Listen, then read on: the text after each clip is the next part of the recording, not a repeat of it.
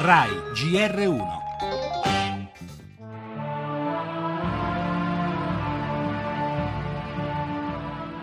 In tutto sono 80 i milioni stanziati. Si torna a investire sulla cultura, dice il ministro Franceschini. Tra i principali beneficiari, anche il Museo degli Uffizi, ci sono 18 milioni e mezzo di euro stanziati per l'Arena del Colosseo.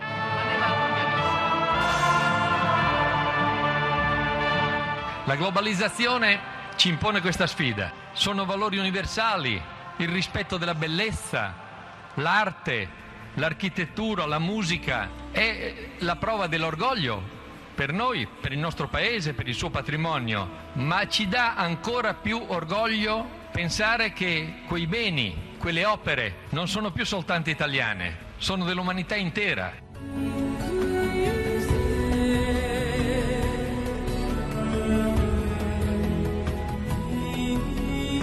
Basta con le opere che si bloccano per mancanza di fondi. Portare a conclusione degli interventi che erano già in corso ma che non, non disponevano delle risorse per poter essere completati. Fare degli interventi fortemente innovativi Un'impresa da gladiatori, quella descritta da Giuliano Volpe, presidente del Consiglio Superiore dei Beni Culturali. 80 milioni di euro per portare a termine e innovare. E questo nell'Italia dei cantieri continui, delle discussioni infinite. C'è già chi osserva che non ci sono i soldi per la manutenzione ordinaria di Roma e ne sono stati trovati invece per l'Arena del Colosseo, progetto al centro di molte polemiche. Osservazione cui segue un lungo elenco di beni che hanno bisogno di interventi urgenti.